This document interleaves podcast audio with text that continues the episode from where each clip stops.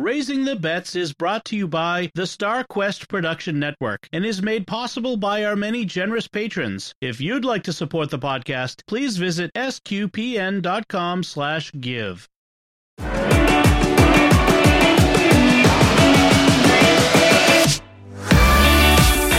You're listening to Raising the Bets. We're a Catholic couple raising five kids outside of Boston. Join us as we share the joys and challenges of marriage, homeschool, and our adventures near and far as we make sense of the world and experience the best parts of our culture. I'm Dom Bettinelli. And I'm Melanie Bettinelli. So, Melanie, it is spring here in the Northern Hemisphere, and thus uh, we apparently both got the bug to do some spring cleaning this weekend. I, uh, I think that's also partly because uh, it was the first weekend in a while when we haven't had something stuff, to do. Stuff to do. Yeah, right. I've for the so back up. Start at the beginning. Okay. Our, our house has a forced hot air air conditioning system. You know, forced air, cold and hot air, whatever.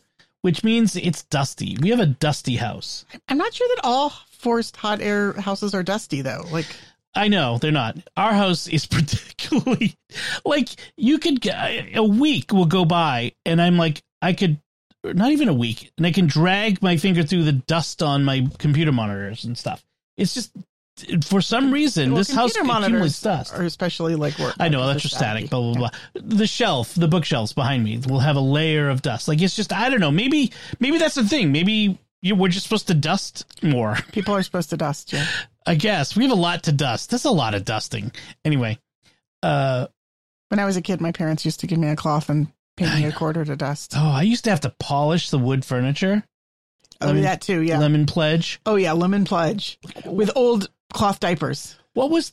Well, we didn't have cloth diapers. No. But what was the point of that? I don't know. Did did the did furniture need to be polished more like old furniture? Like, I mean, I, I look at our anything wooden in this house has been dinged and banged and scratched to heck anyway. Plus, plus a lot of what we have is not actual solid wood; it's right. laminate. That's true. Your parents have some really nice wood Mexican furniture. Yeah, like hand, they bought hand, in Mexico, hand, hand carved. Yeah, heavy, heavy. That stuff is man. Uh-huh. Uh, all right, that is far afield from where I was going. it's gonna go. It's gonna be another one of those jokes, folks. One of those. Buckle up. So there's this corner in my office, kind of between my desk and the TV, and I have like a little shelf next to me that holds the home theater stuff and the mixer for the recording and all that sort of stuff. It's all kind of here. Behind it is the wire nest. Just there was all kinds of cables and things like there, and it was basically inaccessible. And I hadn't pulled everything out in years. Like it's been a long time since that was all pulled out and unplugged. And I'm I will here's me being authentic, folks. It was disgusting. It was so thick with dust. Honestly, I've looked at over in that corner a few times and thought that really needs to be cleaned. And then I don't have time to do that and vacuumed well, the middle of the room and left it. I wouldn't want you to do it because of all the wires. Well, exactly. Like I, I know yeah. better than to touch your wire stuff. So I have yeah. not been the one. It's not my problem, not my circus, not my monkeys. Yeah. And thank you for not nagging me about it. But it was, I thought it was getting to the point of danger where it, it, it could overheat things, it could spark, it could explode, go fire inferno. So I I had I had to plug in something new yesterday is basically what it was. And as I was pulling things apart to get in there, I'm like, this is ridiculous. And so that was it. I took everything apart, took all the stuff out of there, unplugged everything, carried each component outdoors. Oh my gosh, folks, the AV receiver, when I blew the compressed air through the the vent, like back back blue, so much dust came out. It was crazy. So I got it all dusted, all clean, vacuumed. There was a like a, a layer of dust on the floor that was oh on the carpet. Oh, all up, all clean. It looks awesome back there. And in fact, I found a number of cables and wires that went nowhere. Like, why is this? This doesn't connect anything. Why is this here? Did they reproduce or whatever? It, what's more likely is I disconnected some component and didn't bother to snake out the wire that was connecting. It was a mess. So it needed to be done, and it got done. And I'm very pleased with that you also did some cleaning, uh, some normal cleaning. Um, yeah, our room hadn't been vacuumed in a while, and I picked up everything off the floor and vacuumed both sides of the bed and took out the trash and tidied up my table beside my bed, which was kind of a trash heap. There, there, there. In every couple, there's one uh, spouse whose bedside table is neat, has few things on it, and then there's the other one whose bedside bedside table is covered. Yeah, I would like to point out that that's because all of the stuff that's on my bedside table you store in the office, like the you know the stuff that comes out of your pocket at the end of the day, Uh-huh. and and you know Yeah, gl- glasses cleaning. that is the equivalent of your office. Yeah, Yeah, well, actually, our bedroom is your office. We need a desk in there, really. yeah. I don't have room for a desk in there, but I, I need. I want one of those cool fold down desks that like like a Murphy desk, you know, goes up against the wall and then it folds folds down. down and never folds back up ever again once you folded it down because it's stuff on it. but I get it. I get it. Um, can you believe it's been a year and a half since we moved back in? No, That's wild. Anyway, that's a whole nother conversation. So spring cleaning got started. I mean, it was a drop in the bucket. There's so much that needs to be done. It's a constant battle. You folks know that. It's. I mean, we don't even have that big of a house. The other springy thing that's been going on. I got up yesterday morning and I was in the office. Uh, I'll bring my rosary or whatever. And the kids come running in. Uh, Sophie and Ben, come quick, come quick! Look out the back door. There's a there's a cat in the backyard. Just neighborhood cat. It happens. We've had cats, but there was the, a mama bunny was sitting on our back step staring at the cat, which was out by the playhouse or the uh huh. playset. And the cat pounces and baby bunnies scatter. And that's when Sophie slams the door open and goes, Get out of here to the cat. The cat, boom, over the fence. Um, I mean, in general, it's not the end of the world if some baby bunnies get eaten. I mean, they're, they're, they need to get eaten. If they don't get, if the if the bunny population is not controlled, we will be overrun by bunnies. Uh, but I but I prefer like hawks and owls to eat them and coyotes over the cats that just like kill them and then leave them. Cat, Uh-huh. The cats don't eat them. So, um, bunnies and cats. Uh, actually, at least this time, the rabbit uh, laid its net, created its nest like out of the way and not in the middle of the lawn where I would be mowing. That would be bad if that ever happened uh, again. I, I, luckily, we discovered oh, that was a couple years ago. We discovered the nest in the middle of the yard before I did the first mow uh, of the of the grass for the year. Oh, anyway. So that's what's been kind of going on. Also, the, we were going to be talking about a uh, Cub Scout ice cream social that was t- supposed to be tonight, except I got the day wrong and sent the family off to go to an ice cream social. We drove all the way out there, and there was not a single car in the parking lot. And I was like, "Okay, we're five minutes late, and there's no one here at all. Not even the people who were supposed to be setting up." So I go back. At Well, no, I know it's supposed to be at St. Michael's. That's what it says in the note right here, April thirtieth, four o'clock. oh wait, what's today's date? Oh, that's next then Sunday. Lucy, and then Lucy pipes up, "Yeah, I thought it was kind of too soon, and I thought it was next weekend, but Oh, of course. Thanks, Lucy. she said she told you. She did not. She said she asked you, "Are you sure it's this weekend?" Well, I, of course I was sure. I looked at the thing. anyway, so that would have been something else to talk about. All right, let's move into. We got a lot to talk about, so let's move into uh, the next thing we're talk about, which is food. And I want to approach it different. We, we have a recipe I want to talk about, but I want to talk about a little more generally about food and how we go about food shopping and meal planning. Basically, in the last few years, I have cleverly shuffled most of those On to me, onto you. yes. Yeah. So Re- Redivision of labor. sometime during the pandemic, I started doing the weekly food shopping. Mostly, it's well, it started because I had a hernia that needed oh yeah that needed an operation. right and you couldn't pick anything up and get, just going to the pushing was pushing the shopping cart was really hard for me, like Yeah. physical. And then I had surgery finally to fix the hernia, and then I needed several months really to recover from the surgery before I really felt up to pushing shopping carts again. And by that time, you were entrenched. I was entrenched. I had a method. I had a time. I had a way. I had the And I- things I, wanted to get. I knew that. Yeah, and I had gotten used to not like giving over control, which was hard. yes, Giving over control. it is. because I want the control of the grocery shopping now. Right. Um, And you used to n- like when I go, everything that's on the list that's in the store, I buy.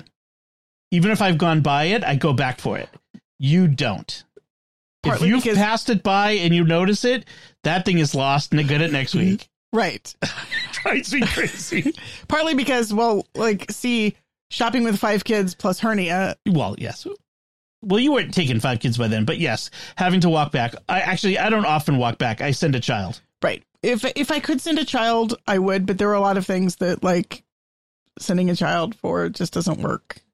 Nowadays it works. So I always go on Fridays uh, because that's with my work schedule. That's the best time to go. I can get an hour in the in the middle of the day Friday and go. And I take Sophie and I take Lucy pretty generally, almost always now. You see, I I kind of don't like this plan because it means that I can't use Friday as a uh, let's take a field trip because we've had a good week Well, sort of day. We did last time last week. But, we, but that no, we shifted the shopping to Thursday. but, but that requires premeditated you shifting around your schedule to shift the whole week as opposed to when I was doing the shopping I could just like spontaneously do it without any reference to your schedule. sure. So- yes, that so is there true. is there is a cost, yes. a, an opportunity cost. Right. So, uh, so I usually go Fridays. One things, one of the reasons I like Fridays is that's when the new sale starts, the new sales circular for the store. Uh, so that's that when you're getting the beginning of whatever's on sale. Uh, and if you want to buy fish for Friday, it's best to buy it on Friday. Well, this is true. so I really like that. I mean, the, in the past we've done like, well, we're doing fish Thursdays. Right. I prefer to do it the you know the Friday if we're going to get fish, and the, it's, it's so that works out in general. All right, so we keep our shopping list in an app called AnyList. We've tried a bunch. We actually had a different one Yeah. before my grocery. I don't. It doesn't matter because it it stopped working. Um, and then we ended up settling on AnyList, which is pretty good. The big thing is it lets us share the list, and it auto categorizes mostly. Like if you say if you put ketchup on the list, it categorizes it in condiments and dressings, and so I find that useful. You can set up multiple lists, and so I have a list for um, Home Depot and a list for other stores, the spices list because I buy spices online, that sort of thing. So the liquor store list, that's a big one. It's an important one. Right. And um, but the grocery list is the main one that we use all the time, and so it's we use AnyList, and that that keeps it. The you could do uh, meal planning and recipe organizing in AnyList, but I I prefer Paprika for that. That's the uh, our recipe app. All right, so we every Thursday at dinner, since we're going shopping the next day, is when we do the planning for next week's menus. So fr- we we pl- we plan Friday to Thursday. Right. And the reason we do it at dinner is so that all the kids can input their Right. preferences. What does everybody want for pick a dinner this week?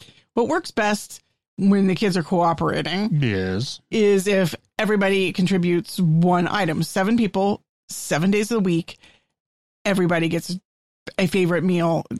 Now, in reality, oftentimes at least one or two or more of the kids are like, I don't care. I can't think of anything. Or Which they want fine. something that somebody else said. So it doesn't actually work out sort of the ideal where everybody gets a night and picks a meal.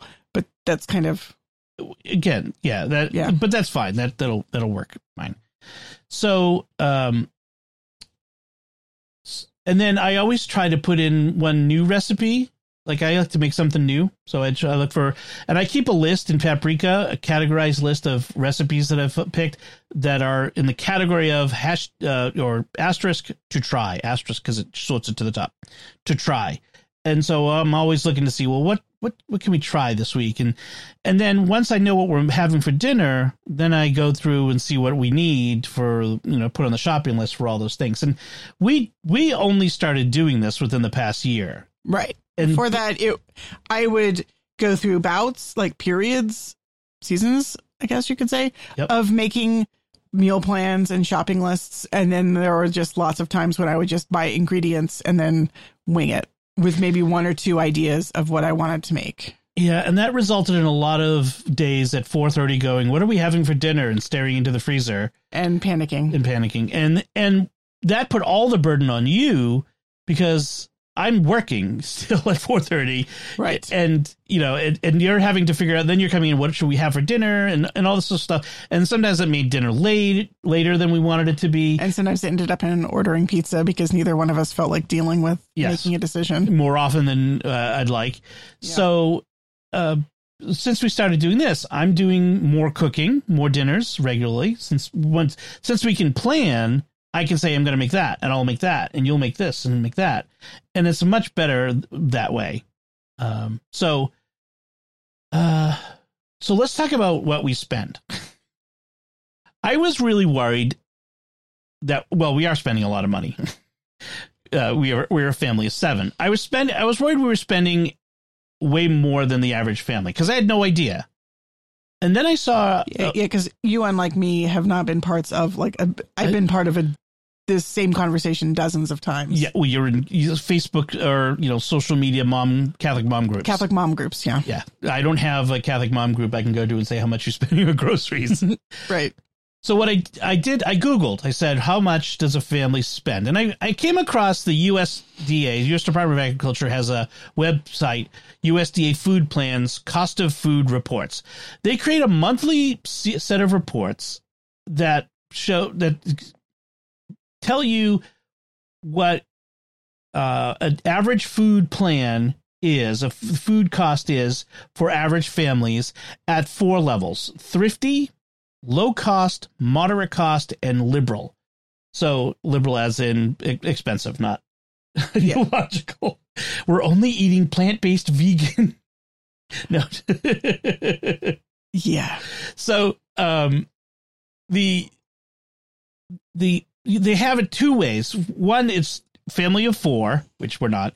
Um, but then they give you modifiers to say, well, if you have a family of, if you're just one person, subtract so much percentage. If you're a family of, or add so much percentage. If you're a family of seven or more, actually they tell you to subtract 10% off of the family of four because of economies of scale, which I thought was interesting. But the more accurate one is they go by uh, individual person in the family, age group, and sex. So let me just, and they do this monthly, so it's a way for them to, to track inflation. But here, let me just explain. So for their, um, oh, oh I'm going to put the link in the show notes, but keep in mind they've the the government surprise has mixed up their links for the thrifty food plan versus the low, moderate, liberal food plans. So when you click on it, just look and you, you'll make sure you're on the right one for your uh, your uh, interest. So I want to know where do we fall? We spend between lately four hundred to four hundred and fifty dollars a week on groceries, which is a lot more than we were. Uh, about three, two, three years ago, when I first started doing this, we were in the three hundred to three fifty range. I think Um, when I first started, when I first started, oh, when, when you first over. started grocery shopping, yeah, yeah, that's probably about right. Yeah, and it wasn't long ago we were in the 250 range. And, and given kids have grown up, we have teenagers, they were little before. Yeah, Yeah. They- they're eating a lot more now. Right. So the USDA chart for a family of seven or more, just the, like the, their generic chart, says and under the liberal spending plan, so at the highest level, they say 350 per week. That's a lot less than what we're spending. It's about 60 bucks less. However, when you look at the chart, so you can look at uh, children 9 to 11 under the moderate cost plan, it they you they are you spend seventy five dollars and sixty cents per week for that for that child. For a male twelve to thirteen, it's eighty four dollars and ninety cents. For female fourteen to eighteen, it's sixty nine twenty. For a male fifty one to seventy, it's eighty seventy. For female nineteen to fifty, it's seventy two thirty. So you just I did all the math, and actually it comes out a lot lower than their more generic uh, ballpark figure Lower or higher? lower so we're actually so in other words um oh higher sorry higher I, it was, yeah, you confuse me here. right so we end up falling instead of being way much more than the liberal plan we actually fall in between the low cost and moderate cost plan now obviously some of this is going to vary based on where you live and Right, what grocery we- stores you use Because, because we live one of the in highest. New England, which is one of the higher cost of living Yeah. places in the country. Right, exactly. So, um, I felt good after that. I mean, I don't feel good that we're spending four hundred to four hundred fifty dollars a week on groceries, but we, I feel good that we are not uh, spending way out of the, what's expected for our our family. That we're being fairly thrifty. You know, we're not skimping, but we're we're being fairly thrifty We're not we're not splurging. and we're not splurging. Like we're not spending uh, ungodly amounts of money. So uh, I'm, I'll put the links in the show notes. You can take a look at it and you can see what it is for your family. I'd love to hear from other people. What do you, you know, if you feel comfortable, what are you spending a week for? How much do you spend? You know, uh, do you feel like you fall on the higher end or the lower end of the government's accounting for how people spend money and that that sort of stuff on food? So that's uh, so that's how we go. Then um, the one other thing I want to talk about in food was just a new recipe I made because it was so good. It was a Moroccan chicken skewers, and it's very simple recipe. So you basically take um, boneless, skinless chicken thighs. I actually use boneless, uh, skinless chicken breast for this. Chicken thighs might work a little better. They they won't dry out as much, but you, I I I think they weren't too. The ones I made weren't too dry. You um, you take lemons, grate the zest off of it, and then juice them, and you add that to a bowl along with uh, four tablespoons of honey. Or sorry, the the, the amounts are going to vary. I, this is based on the double recipe I did, but honey, freshly grated ginger, cumin, and ground coriander, and salt and pepper, obviously. And you coat that on the chicken that's been cut up into skewer sized chunks and then you put them on the skewer and then the the recipe from uh, milk street has you is for the oven i did it on the grill and i did it over indirect heat Did, did they do it on skewers in the oven? yeah Okay. so yeah i don't know I, w- I wouldn't bother with skewers if I was shoving it in the oven. I'd just put it on a tray. i think it's pres- a presentation thing Right. yeah Pretty. I'm I'm not about presentation. right I'm lazy. It also has you broil some uh, halved lemons or put char them on the grill uh, for for sprinkling on at the table, which we did a little of that, but it was okay. It, wasn't great. Did you Uh, did you increase the amount of lemon from the recipe, or was that how much lemon the recipe actually called for? So I actually Because it was super lemony even without having the extra lemon squeezed on it. So I used the same amount of lemons. I just allocated differently. So in the original recipe, they have uh, three lemons for one and a half pounds of chicken. Okay, and one of those lemons was zested and juiced, and two of them were grilled. Right. So halved and grilled. I zested the. I switched it. So I did two to one. Two lemons zested and juiced. One lemon on the grill. Except I doubled it, so it was four lemons zested. So you did more zest and juice and less on the grill. Yes. That's what I was trying to figure out. Yes. So, uh, and I think that actually worked out really good. That that was, I think, I think more. I, I have, I always, we we're both in agreement with this. Almost Always. any of these recipes that call for lemon could always use more lemon. We're, yeah, we love lemon and Yeah. we put lots of it on. I don't think it unbalanced it at all. Um, so it was really good. The the honey um, provided some caramelization and helped the spices and lemon adhere to the chicken, so it didn't just slide off in the over the fire. So that was good. Um, we discussed that one of the things that would have been nice is a nice tzatziki sauce. Would have gone good with that. And uh, we served it with rice, and um, yeah, it was good. Um, coriander is a particularly Moroccan spice. That I think that's where it comes. uh, Where one of the places it grows is Oh, really? uh, Moroccan coriander. Yeah, Hmm. but it's a very simple recipe and um, really easy to do, and I I recommend it. They, they came out really. All the kids liked it. I think. All right, so that's uh, that's what we've been eating. Let's talk about what we've been reading and watching. So I watched the movie The Batman. Finally, this is the Robert Pattinson Batman, as opposed to all the other Batman movies. I feel like I've never heard of it, but Yeah, well, that's the it kind of flew under the radar a bit. It came out last year, and it was a bit of a hit.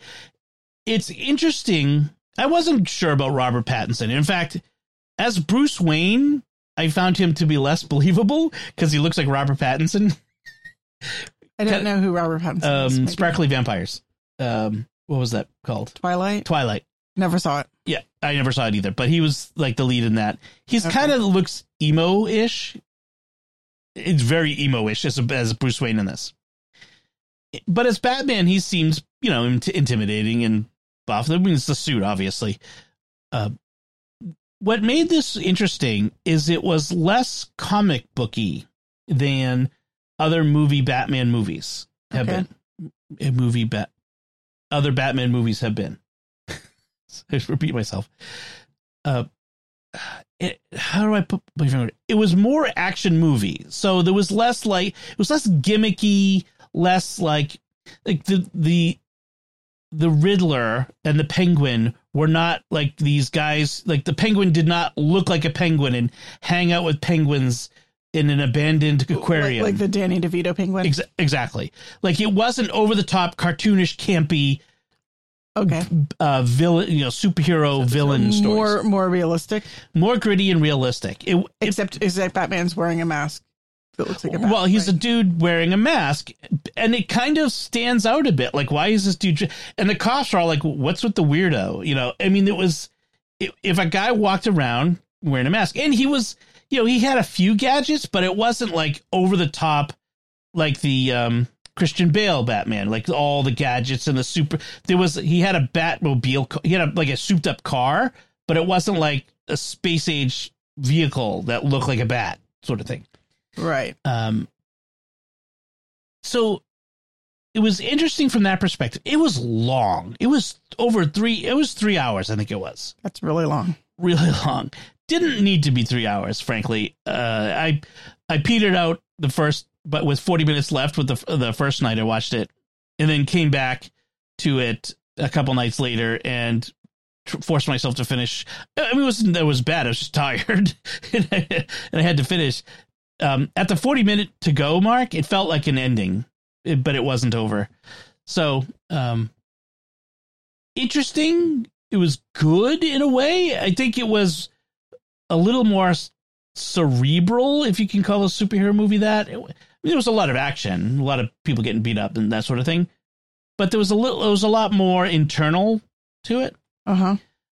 I want to watch some of the behind the scenes features. I ended up buying it because it was like eight dollars to buy and four dollars to rent. And at three hours, I knew I wasn't going to watch it in one night or in the, the allotted time period. So I, I So you like, would end up renting it twice Yeah, or buying it. so I might as well buy it. Um, so, uh, but that means it comes with all the extras. So I'm kind of interested in, in watching some of those extras. Uh, they had Catwoman, Selina Kyle, except she was never called Catwoman. She was just Selina Kyle, who was a cat burglar who had those sorts of skills and owned a bunch of cats, but not like she wasn't like a crazy person like um, the Halle Berry Catwoman or the Michelle uh, what's her name, huh?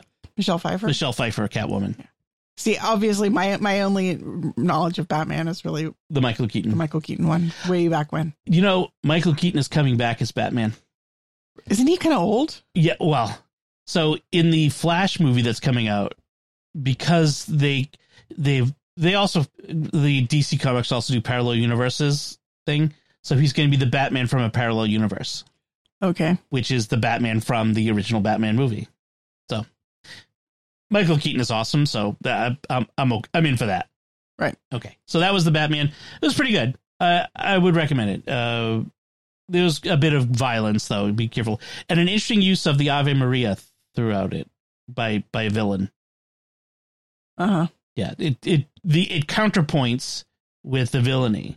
It's, it's kind of interesting. It was a good movie though. It was it was good. I'm wondering at what point does that trope become kind of overdone?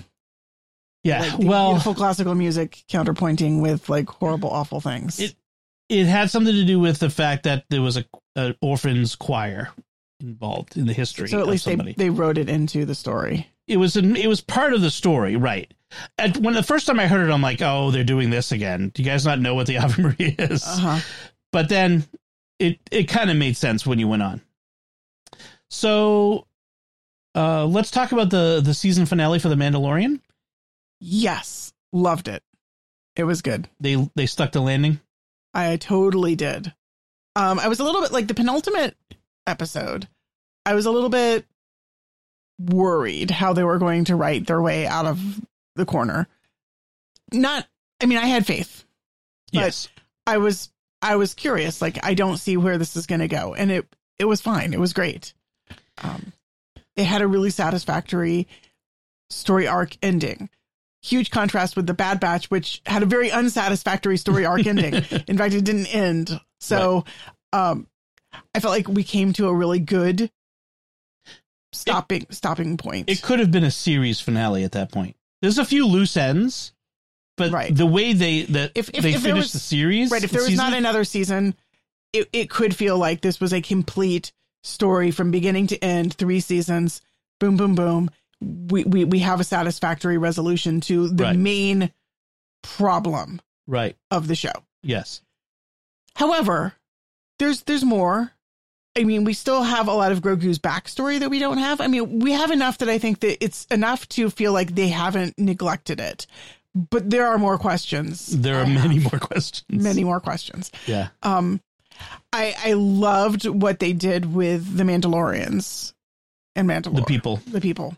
Um, I, yeah, the, I mean the, the battle was the the final finale battle. You've got to have a final finale battle, so this is not Could really have a big spoilery. action set piece. Yeah, Um, it Star was Wars. good. It was very satisfactory. Yeah. And what I really, one of the things I really liked about the last few episodes of The Mandalorian is what they've done with Grogu and his growth as a character.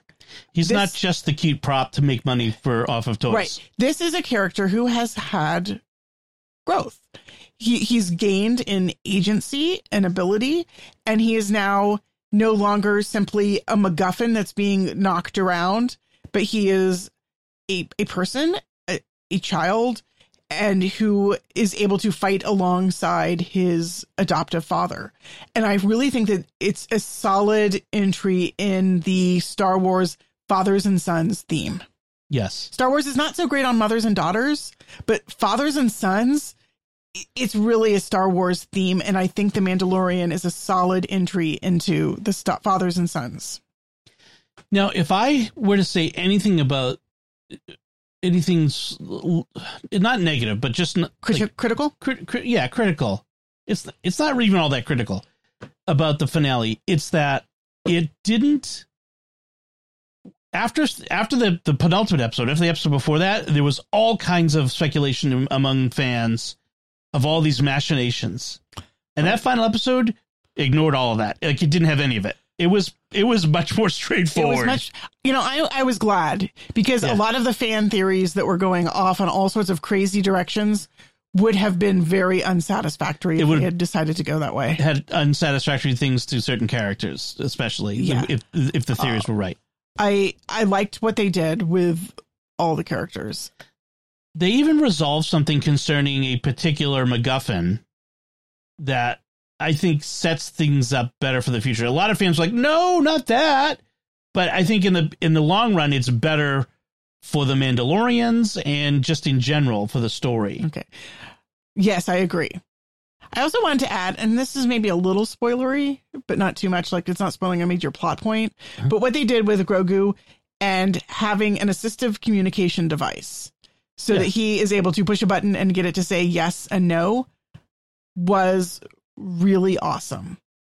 Um, and I think sort of awesome in a way that is perhaps even greater than the creators uh, might have thought. I have a couple of friends who've got children who are nonverbal, you know, older kids, Right, profoundly disabled. right? Who need communication devices in order to communicate, and they push communicate by pushing buttons and having a machine speak for them. Think Stephen Hawking. Yes. And I really love the fact that Grogu, who, who has been a nonverbal character, he makes cute noises, but he does not talk, finally gets a voice. It's only two words, yes and no, but he does a lot with those two words. and that, I was thinking, you know, for all the kids who are nonverbal, who are communicating with assistive communication devices, and their classmates who are really maybe not sure what to do with that. Here is finally a supercharged superhero warrior Jedi character who's a kid like them who uses buttons to communicate. Mm. I mean, that's really cool. Know, Grogu is uh, his species ages very slowly. He's 50 years old, but he's essentially a toddler. But we we were speculating that even as a toddler, he he should be talking, and that maybe it's the trauma of Order 66. I think it's interesting because his character goes back and forth. It's really hard to pin an age on him. Yeah, There are times when he acts like a baby, like a very small baby. Uh-huh. But there are times when he acts like a much older child, more like a four or five year old. And so it's really hard to pin out. Like he, his obviously his development is not sort of asynchronous when you compare it to human children. right. Or this is my you know like you said my favorite one of my favorite theories is that perhaps Grogu is nonverbal because he has selective mutism because he could talk but he won't or can't because of his trauma. The Like, trauma of the past maybe develop- 30 years. Right, maybe developmentally he should be able to talk. If he had grown up in a nice loving family, supportive and not been ripped away from everything and watched uh, hundreds of Jedi like dying before his eyes, maybe he would be much more developed and advanced. I mean, the fact that Luke trains him and that he's able to do the Jedi training at that level suggests to me that Yeah. he's he's older than he sometimes appears. I mean, think of if a if a four year old had fifty years of experience, just life experience, but still developmentally four or five, he still he would act at times act based on that experience beyond the development. Right. So I think it's an inter- he's an interesting character. Like is a child but not exactly a child. Yes. So now we have to wait for two years or whatever ridiculously Mm. long time to have another Mandalorian season. I know. Luckily, uh, Ahsoka is next, and then Andor next year, and we'll go from there. I'm really looking forward to Ahsoka. Yeah, me too. If we didn't have Ahsoka on the schedule, I'd be kind of I'd be more bummed out than I am. Yeah. Yeah. So, uh, So kudos to Disney for queuing up yes, good queuing job, up queuing up shows. good job, multi-billion dollar company. You can have my money. So, uh, we also started watching a new season of a BB, not actually not BBC. It's actually an ITV. It's on BritBox, a British TV series called Grace. It's a detective series starring John Simm.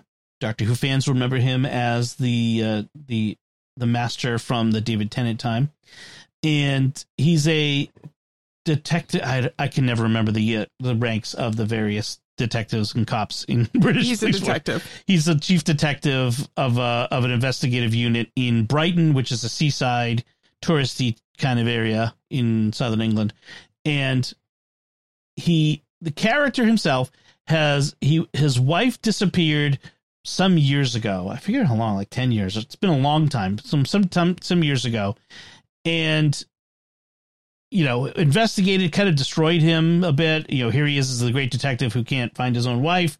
And did she leave? Was she taken? You know, and he has no closure, et cetera, et cetera. So that was the first two seasons. Now the third season's come. He's he's moved on. He has a, a new girlfriend, and he's basically we as where we ended last season. He was ready to have her, her legally his first wife his wife legally declared dead, and so he can move on. Right. Um, and then something happens to cast doubt on everything. I won't spoil all that. But the seasons are basically three episodes of each individual mysteries, murder mysteries or other crime criminal mysteries. This wasn't so much a murder mystery with this one, but um, I mean there was a murder, but the the crime was more of a, a assault Right. crime. Um, so I really like this series. There's something about it that like I like British cop shows in general. Right. Uh, but the one thing I really like about the series is I you know you know me I I usually can pick out who done it pretty early in most cop shows. Right. And they keep me guessing. They're really good at having multiple suspects and it's really hard to pinpoint. Like a lot of cop shows will have like the guy who you're supposed to suspect and then the guy who really did it. Yeah. And And I can usually pick out just from narrative structure alone when the guy who did it shows up on screen. right. I did that a few weeks ago in The Rookie. like as soon as the guy was on screen, I'm like, oh, he did it. Right. and with Grace, it's really hard, much harder to Yes. guess. Like, I don't think it's this guy, but I'm really not sure. And maybe it is this guy, although maybe not. Yes, And it's really, it's better written. and I don't think we suspected the guy who actually did it at all. I mean, there was a moment when he was among the vast panoply of suspects. Mm-hmm. Like he was one, that guy was one, that guy was. You know, I mean, he was there, but he never was my prime suspect. No. um what was the other thing i was going to say about it it's it's also that um oh shoot uh anyway the, this yeah so it kind of oh i remember they also seed clues throughout it like there was there was this one clue But you didn't have enough information to tell that it was. w- w- You you knew that it was a clue, but you didn't have enough information To to, connect it why. to yeah to connect it to the perp. Right. But there was this one element that kept showing up. And if you were paying attention, you you could see that this element kept showing Yeah, up. You did catch it before the detective did. I, I'll, I'll I- give you that. Well, honestly, I caught it in the first five minutes. That's what I'm saying. yeah. Uh, nevertheless, I really enjoy Grace. It's I, I enjoy the character. John Simm's character is is is a really interesting character. I, I enjoy the other characters. There's been some interesting growth in some of the secondary characters, like that that other cop who's was a bit of a misogynist in the previous seasons. Uh huh. Um, who is who's, who kind of is just a he doesn't care what people think about him sort of guy. He's more of a what's the other instead of misogynist, it's a misandrist, like a misanthrope. He's he's more of a misanthrope now. Um, but in any case, he's kind of evolved a bit, and I, I kind of like it. It's kind of interesting. So, plus, I like seeing different parts of England. Right. This is one set in Brighton. Yeah. It's it's interesting these different areas. I mean, uh, it's funny when you watch TV, and I, I bet it's the same for for British people watching t- uh, so much American TV. Like you know, oh, that's you know, this is what New York looks like. This is what LA looks like.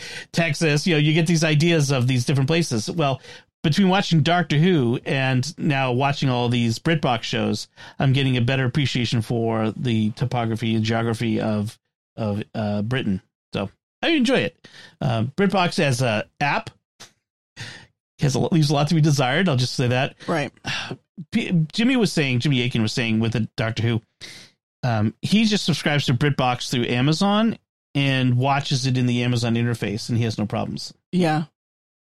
When I've watched through Amazon, it, the interface has been. Can we watch using our subscription through Amazon? I don't think so. I think you have Yeah, you- I think it's a separate you have to subscribe through Amazon. That's what I'm I not- thought. Maybe I should. Maybe I should try that. Cancel one and do it somewhere else. Um. So. So that's what we've been watching. Oh, you had one other thing. You had a YouTube video you want to talk about. I did. Um. Yeah. When I was pondering, what did I watch? I'm thinking, Weekend Weary. did I watch anything?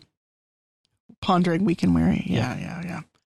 Uh, so yeah, I ended up went to go watch a movie and then got sucked into YouTube. But uh, this was a really good uh, discussion between the poet Dana Gioia, who I've enjoyed his work for a long time. Did you Um, Joya his work? Haha. Uh, he was former U.S. poet laureate. Mm-hmm. And um, this was a conversation with the graphic artist Makoto Fujimura, whose work I am not familiar with. Um, but he's the two of them, but evidently he worked with Dana Gioia when Dana was the poet laureate. Mm-hmm. Mako Fujimura was some sort of artist in residence or something Okay. in DC. Anyway, so the the topic, the title of the topic, the title of their conversation was "Can Beauty Save the World?" Um, and it was definitely, evidently, at this private academy in Nashville. I don't really feel like that was a good title because I would have said that the title, the the subject was something more like art and trauma. Less catchy. less catchy. um, yeah, definitely. My favorite part of the talk was when Mako Fujimura talks about the Japanese art of kintsugi. And if you don't know this, kintsugi is the art of repairing broken ceramics, broken pottery. And the artist takes the pieces and glues them back together with lacquer and then fills the cracks with gold. And the piece, when it's been repaired in this way, is more valuable than the original piece. And it's a way to preserve those treasured heirlooms. But it's also a very particularly Japanese aesthetic where there's there's especially appreciation of beauty in fragility, in the death and destruction, like the falling blossoms as they're dying. Mm-hmm. Um, and, I, and I've been fascinated with kintsugi for a while, but this is the first time I've heard a Japanese Christian artist talk about kintsugi from a Christian perspective. And this was what was really interesting to me because Mako Fujimura likened kintsugi and the beauty of the brokenness of the piece to the wounds of the resurrected body of Jesus.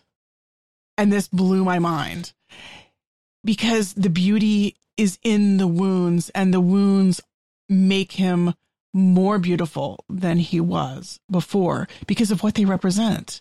They represent his death, his sacrifice, our redemption is in those wounds. Well, it's very similar to, say, um, a mother's stretch marks and C-section scars. Right. It makes you more beautiful because of what it represents. He also said, in something I hadn't heard before, that an essential part of the process of kintsugi is that before the repair begins, is beholding. The beholding re- precedes the repair and the healing. We must behold and contemplate the brokenness. And I really like that. I mean, it kind of goes in with that Christian theme of the ecce homo, the behold the man.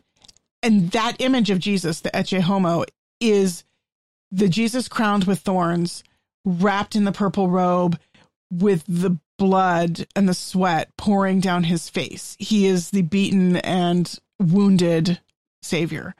Uh, so I really, really liked that. Um, a lot of the rest of the talk, Mako Fujimura talked about being a survivor of 9 11 and living in the area in New York after the bombing. He was trapped in the subway when the buildings fell Underneath. underneath the Oh, wow.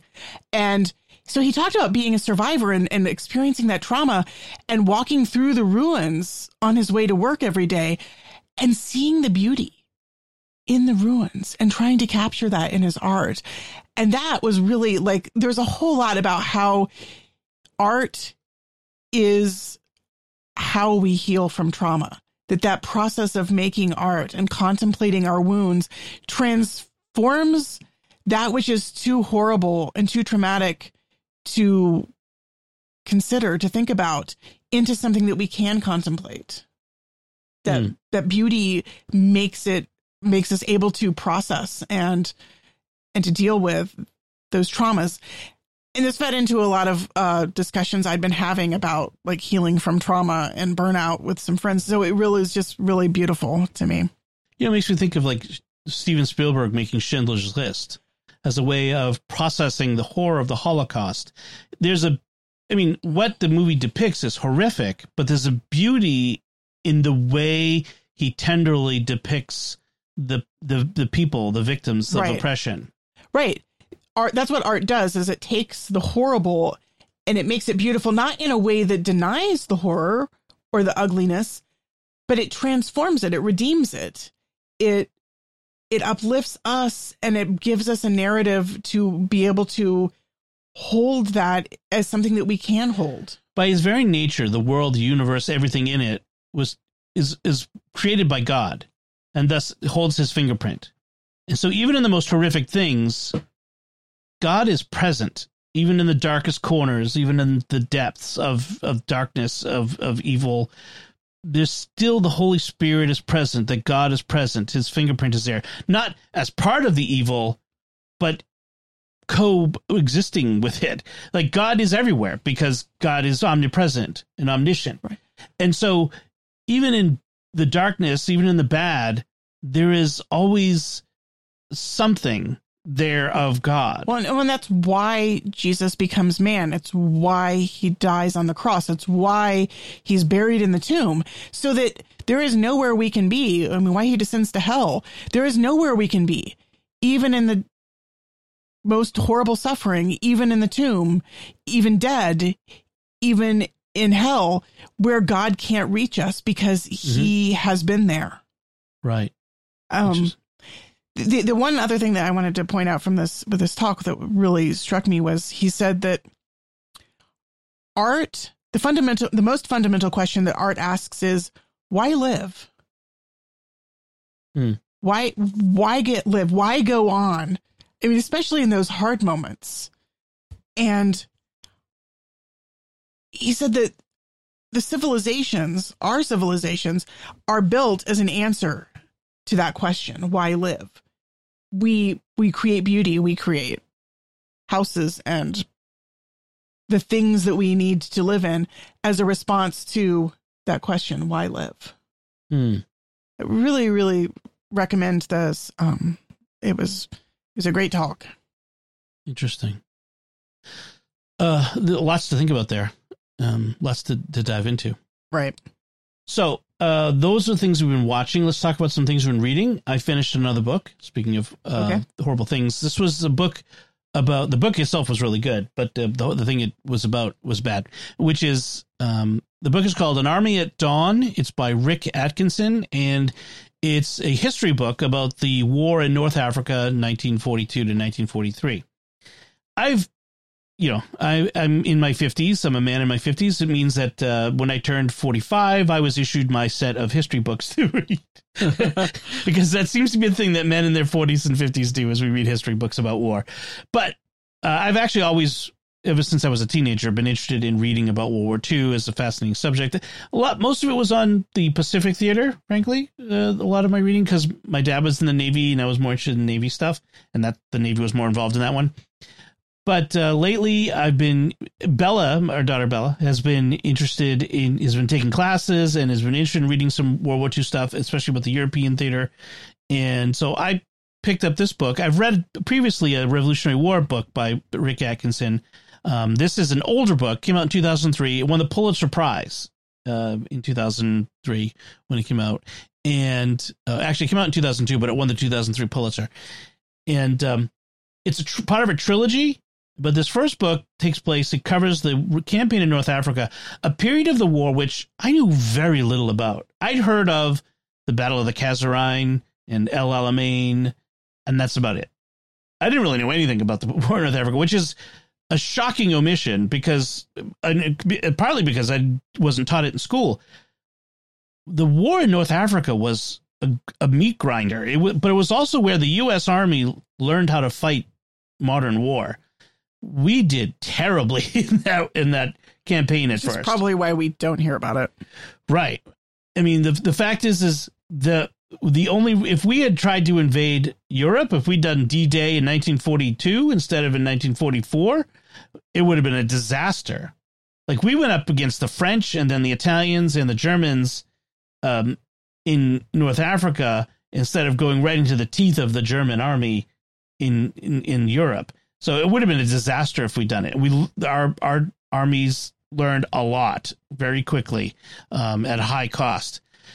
So it was a really good book, really well written. Atkinson has a real way with words. We were t- talking about some of the quotes. This really struck struck us. Um, one of the things that struck me about this was reading how Eisenhower and all these generals that I've heard about for years, Patton, uh, Omar Bradley, like they were all my age. like they're all they're supposed to be old. Like I'm not old. I, I'm not old enough to be leading Supreme Allied Commander over the armies fighting in World War II. uh-huh Yeah, man, that made me feel old. There was some also some really cool stories, anecdotes. One was the story of this ship called the SS Contessa. So when they were sending the fleet over from uh, Norfolk, Virginia, you know, loading up all of our divisions to head over there to for the invasion, the War Department had been looking for a shallow draft ship capable of navigating a dozen miles up a serpentine Moroccan river to this particular airfield, which is one of their prime objectives on the uh, in the uh, landing on the invasion. And a worldwide search had turned up the SS Contessa, a salt-caked rust-stained scow that drew just over 17 feet and had spent most of her undistinguished career hauling bananas and coconuts from the Caribbean, which is a great description. She was Shanghai. She was ordered to Newport News. They were um, the thick browed Briton with an untinted mustache and a long, saggy face, Captain William H. John, was told he was loading more than a thousand tons of bombs, depth charges, and high octane aviation flu, uh, fuel, and the crew promptly jumped ship. so they went to the J- Norfolk jail, where there were a bunch of sailors in jail, merchant marine sh- sailors, and gave them a choice of getting out of jail and going on board the ship or staying in jail. So he had a crew full of convicts Hmm. and as well as a, a bunch of um, Navy and Marines uh, aboard. And um, yeah, the, the Navy guards with riot guns escorted them to the Contessa. And that's what they, I mean, it's this great story, like the whole story of, of what would make a great movie. I, I remember I talked about in Six Frigates, there was the whole story of the, uh, the assault on Tripoli and the burning of the Philadelphia and all this. How what a great movie that would be. This is another one that'd be a great movie. Hollywood, stop remaking everything and make some new movies. These would be great movies. Um, but there are some great quotes. Isabella was reading at the same time I was, and she kept highlighting things in there uh, with me. Um, there was a let's see, there, there was a good one.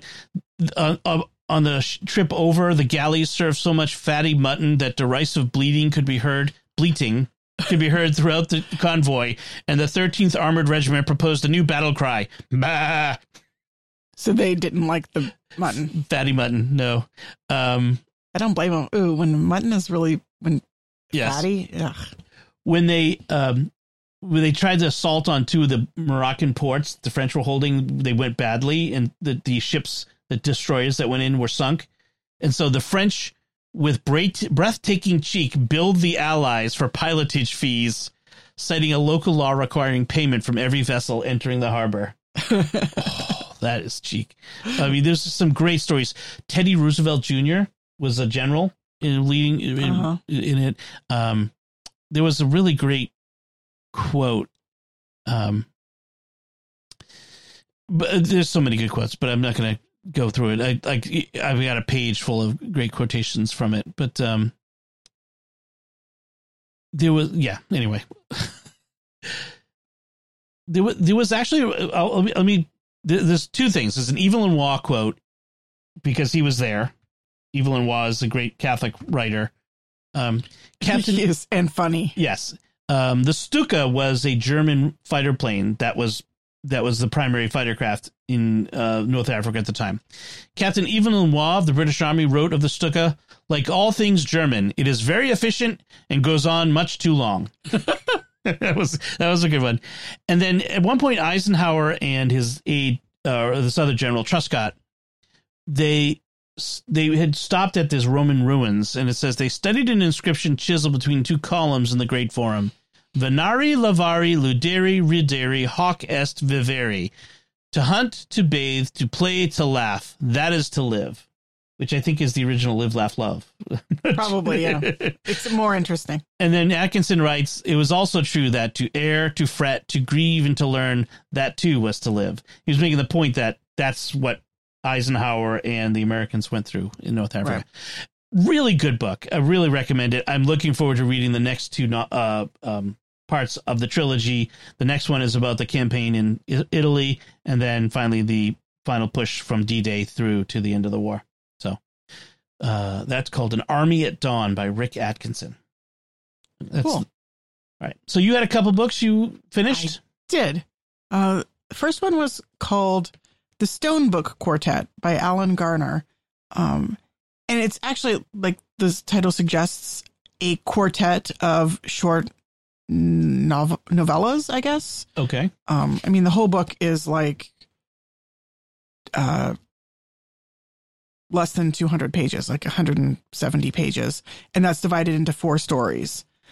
Um, there, and the first the first book is called the Stone Book, um, and then Granny Reardun, The Aimer Gate, and Tom Fobble's Day. It was originally published in 1978, and it's kind of a interesting, hard to pin to pin down book. Uh, basically, it follows a family through multi generations. Um, I think the original, the first book, the Stone Book, is maybe in the Victorian era. They've got trains, but it's pretty like not high tech. Um, and then the last story, uh, Tom Fobble's Day, takes place during World War II. Um, and it follows four children in the same family. Uh, the the first child is the mother of I think the next child, um, who is the father or grandfather of the next child, and then like so it skips By generations. generations, But yeah, yeah. it's it's so it's generations. So each story is self-contained, but then has references to the previous st- stories. Mhm. Um, so in the first story, the father is a stone cutter. Um, and then in the second story, the, the grandson finds the stone cutter's initials. And that's like a moment of epiphany in the story, which is kind of, it's kind of beautiful because it, it's, it's sort of about this oral history of the family that all the stories in the book are based on his the oral histories of his own family that he overheard as a child, sitting Mhm. under the table, listening to his relatives talk. And so these are his stories, and they're very rooted in the particular place. Uh, I think Cheshire, England. And they're very full of dialect, really full of like very local Cheshire dialect. Mhm. And so there's at times when it's a little bit difficult to read just because there's a lot of dialect words that you're not quite sure what they mean. Um, but it's really lyrical. It's very beautiful. There's a lot about craft in it. Like the first, the, the grandfather is, um, in the first story is a stonemason. In the last story, the grandfather is a smith. And so there's these children watching this world of adults crafting and working. And there's sort of a celebration of that beauty and that craftsmanship. And in a way, the whole book is sort of his response to that as somebody who is a crafter of words, looking back at himself and placing himself into the narrative of, I am from a family of craftsmen. It's just that my craft is words, not stone or or metal. Mhm. Um, and so it's just this beautiful celebration of, you know, life in a small English village through multi generations. I really liked it a lot. It's Cool. gorgeous, and I'm going to have to read it about ten more times in order to really plumb its depths.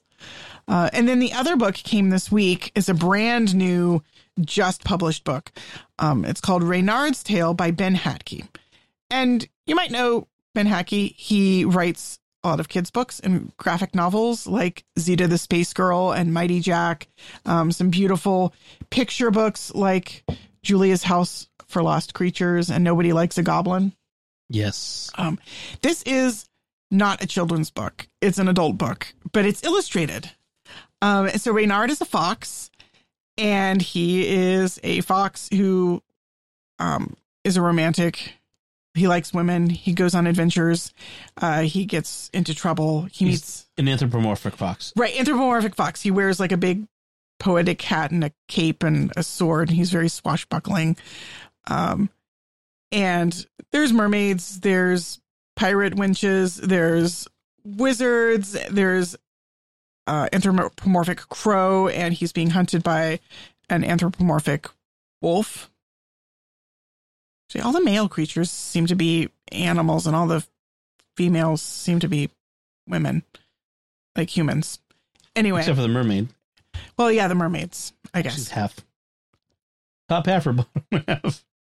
Uh, anyway, it's a it's a really lovely adventure story. It's um, it's got a nice surprise ending when he finally gets home and what's waiting there. Um, I really liked it a lot. It's just a short little book. It's beautifully illustrated. I mean, Ben Hatke's art is just wonderful, and uh, I'm really thrilled to have read it. It it was like sit down and read in like an hour. It's not a long book. Hmm. been nice. Uh, I highly, highly recommend it. Everybody should go out and support Ben Hatke, who's a great um, Catholic dad Yes. artist. Yep. Um, cool. Yeah. So that's what we've been reading and watching. So let's talk about this week's gospel.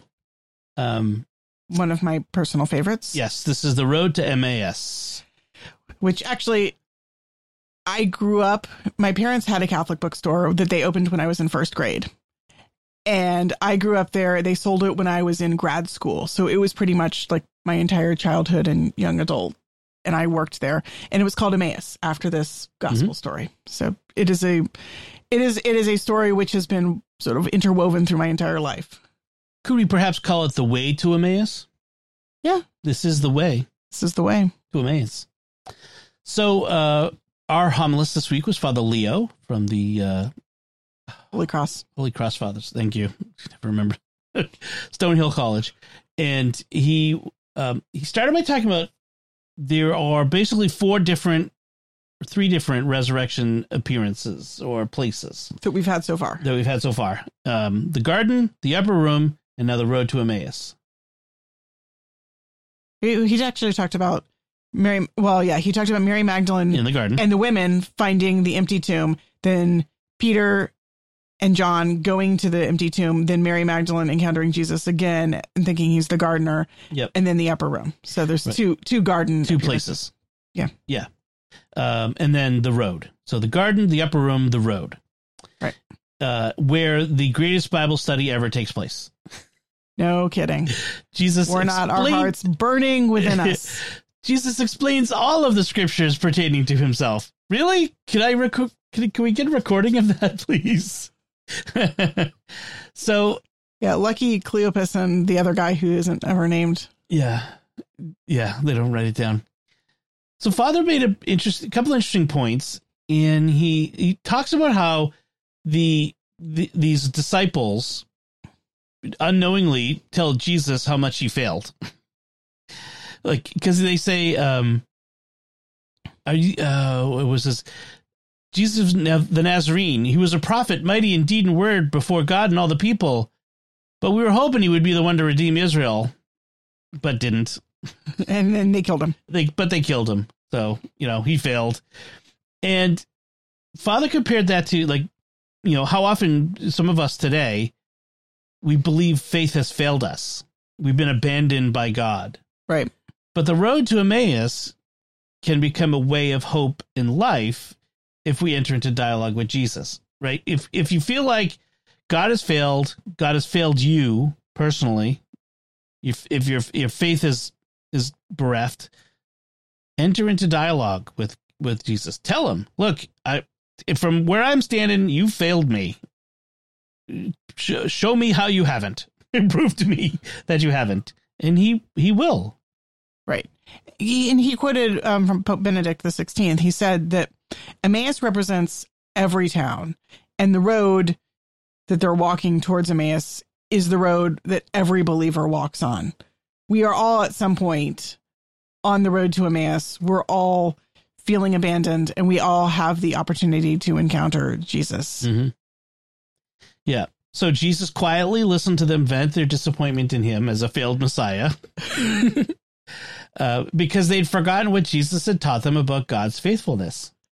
Right. I mean, he had been pretty explicit about I am going to be I'm going to be betrayed, I am going to be killed, I am going to rise up again, and this is all going to happen. Yep. But they didn't understand it, and it was hard to hold on to. So he explained it to them again. But I think it's really easy, I think, for me sometimes to be glib, like they didn't get it, but we know better. I know better. No, no, like I am. I am so superior and wise because I know what Jesus was talking about. Just like I wouldn't doubt, like Thomas did. Yeah. Right. But but when we actually come to the hard times in our own lives, our own moments of crucifixion, we all have these moments when we have to relearn what Jesus's death and resurrection means for me in my life, how I am dying with Jesus, how he's dying with me, and how I need the resurrection. Right?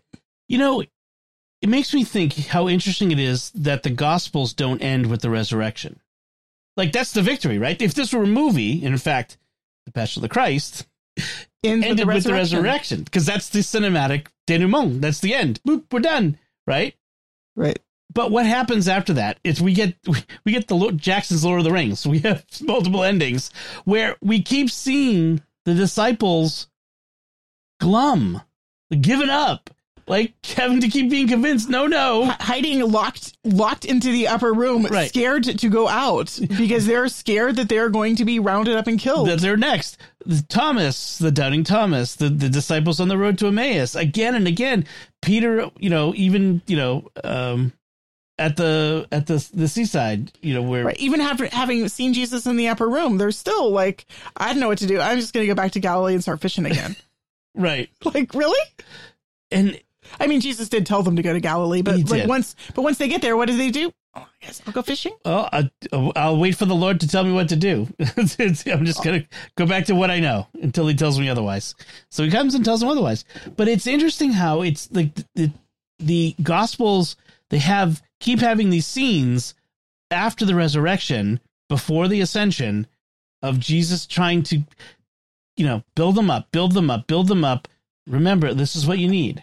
I, I like the analogy with with Lord of the Rings and the scouring of the Shire because a lot of people complain about how much time that takes, how much long Right. an addendum after the The high point is the destruction of the ring, the crowning of the king. and We're we done, have this right? whole other story about like which is another little mini rise and fall. It's got it's got it's it's it's a whole nother battle. after the bad guy has been defeated, we go back to the Shire, which was our happy place that we started from, that we left from in order to protect, and we get there and it's been wrecked. Yeah. It- It's it's kind of crushing and it's kind of long and you can understand why movie producers would want to just chop that part out. And and yet And that's a mistake. and yet that's the gospel, right? Because the resurrection isn't the end. The resurrection is as Churchill said in North Africa, it's not the it's not we're not at the end. We're not even at the beginning of the end. We're just at the end of the beginning. Yeah. And I mean, we're all kind of those the, the disciples. We're all like the hobbits. We have to like go take that like awesome victory and then go fight all the other battles. Right. Right. It, the, it's not. It won't be done until the final end, the the end of the end, uh, when when to- Jesus comes back. We have to take that victory and everything we learned from Jesus's victory and then like go apply it in our own lives, which is the hard part. Mm. So, Father also talks about how this gospel is a microcosm of the Mass. You know, we have the breaking the breaking open of the Word, Right. and then we have the breaking of the bread. And uh, as as we're we're told, and we've mentioned this before when we've talked about this, when as soon as he broke the bread and gave it to them, he vanished from their sight. Why? Because he was present in the in when he broke the bread and gave it to them. He was present in the Eucharist. That's the Eucharist. Right. He's there. He, he, I mean, he, he visibly disappears, but he's not He's still present. gone. Right. That's the hard part for us. I mean, to, to receive the Eucharist and like remember and keep in mind, it's really Jesus. hmm Sometimes it doesn't feel like it's really Jesus. Right. I mean, I know intellectually, but like my mind wanders, I get distracted, and I, I forget. We're human. Yeah. I mean, if we, if only we, in fact, I've I've heard it said by like non Christians talking about like if if Catholics truly believed that this was the body, blood, soul, and divinity of Jesus Christ, they would crawl on their faces to the altar. right. I mean, we, we take it for granted. Yeah, but Jesus doesn't ask us to do that. He asks No. us to, to to approach as friends and as brothers and sisters. I mean, he he sort of came into this world to be taken for granted, not not because that's how we should approach him, but knowing that that's what we would do, and giving us the opportunity to fall and rise and fall and rise again and again because he knows we're human. Like he doesn't mm-hmm. expect us to be Superman all the time. and by giving himself in the bread in the Eucharist in the in the bread at this meal in Emmaus, he's giving the example. Give yourself totally to God. Give yourself totally for God.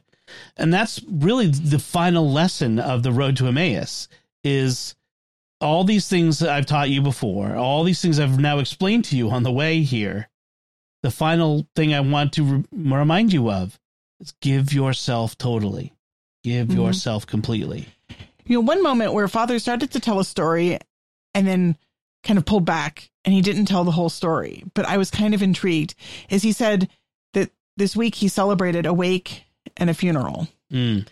And he said that he'd also like one the story I think of of either the guy whose wake it was or maybe it was the same person um had been baptized and was on his deathbed and had not lived as a Catholic. He was not practicing at all throughout his entire life, but he had been baptized and he decided at the end that he wanted a priest.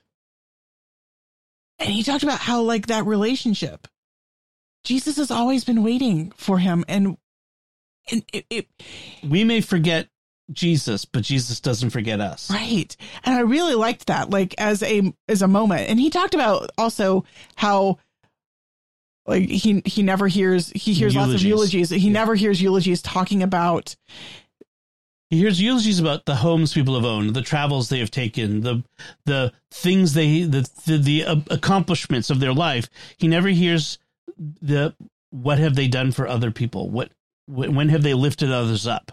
which actually I I understand the point he's making. That has actually not been the case for me because I have definitely heard Yeah, eulogies. I'm sure he hears that many more that. eulogies than Probably, yeah. But like my But- grand my grandmother's eulogy, I remember being incredibly touched. I was in college. Uh, this guy who I'd never met, you know, I didn't know who he was, but he he knew my grandmother, and he talked about all of the lives she touched. And through most of my life, she was a homebound. Uh, you know, she was homebound. She was she was sick.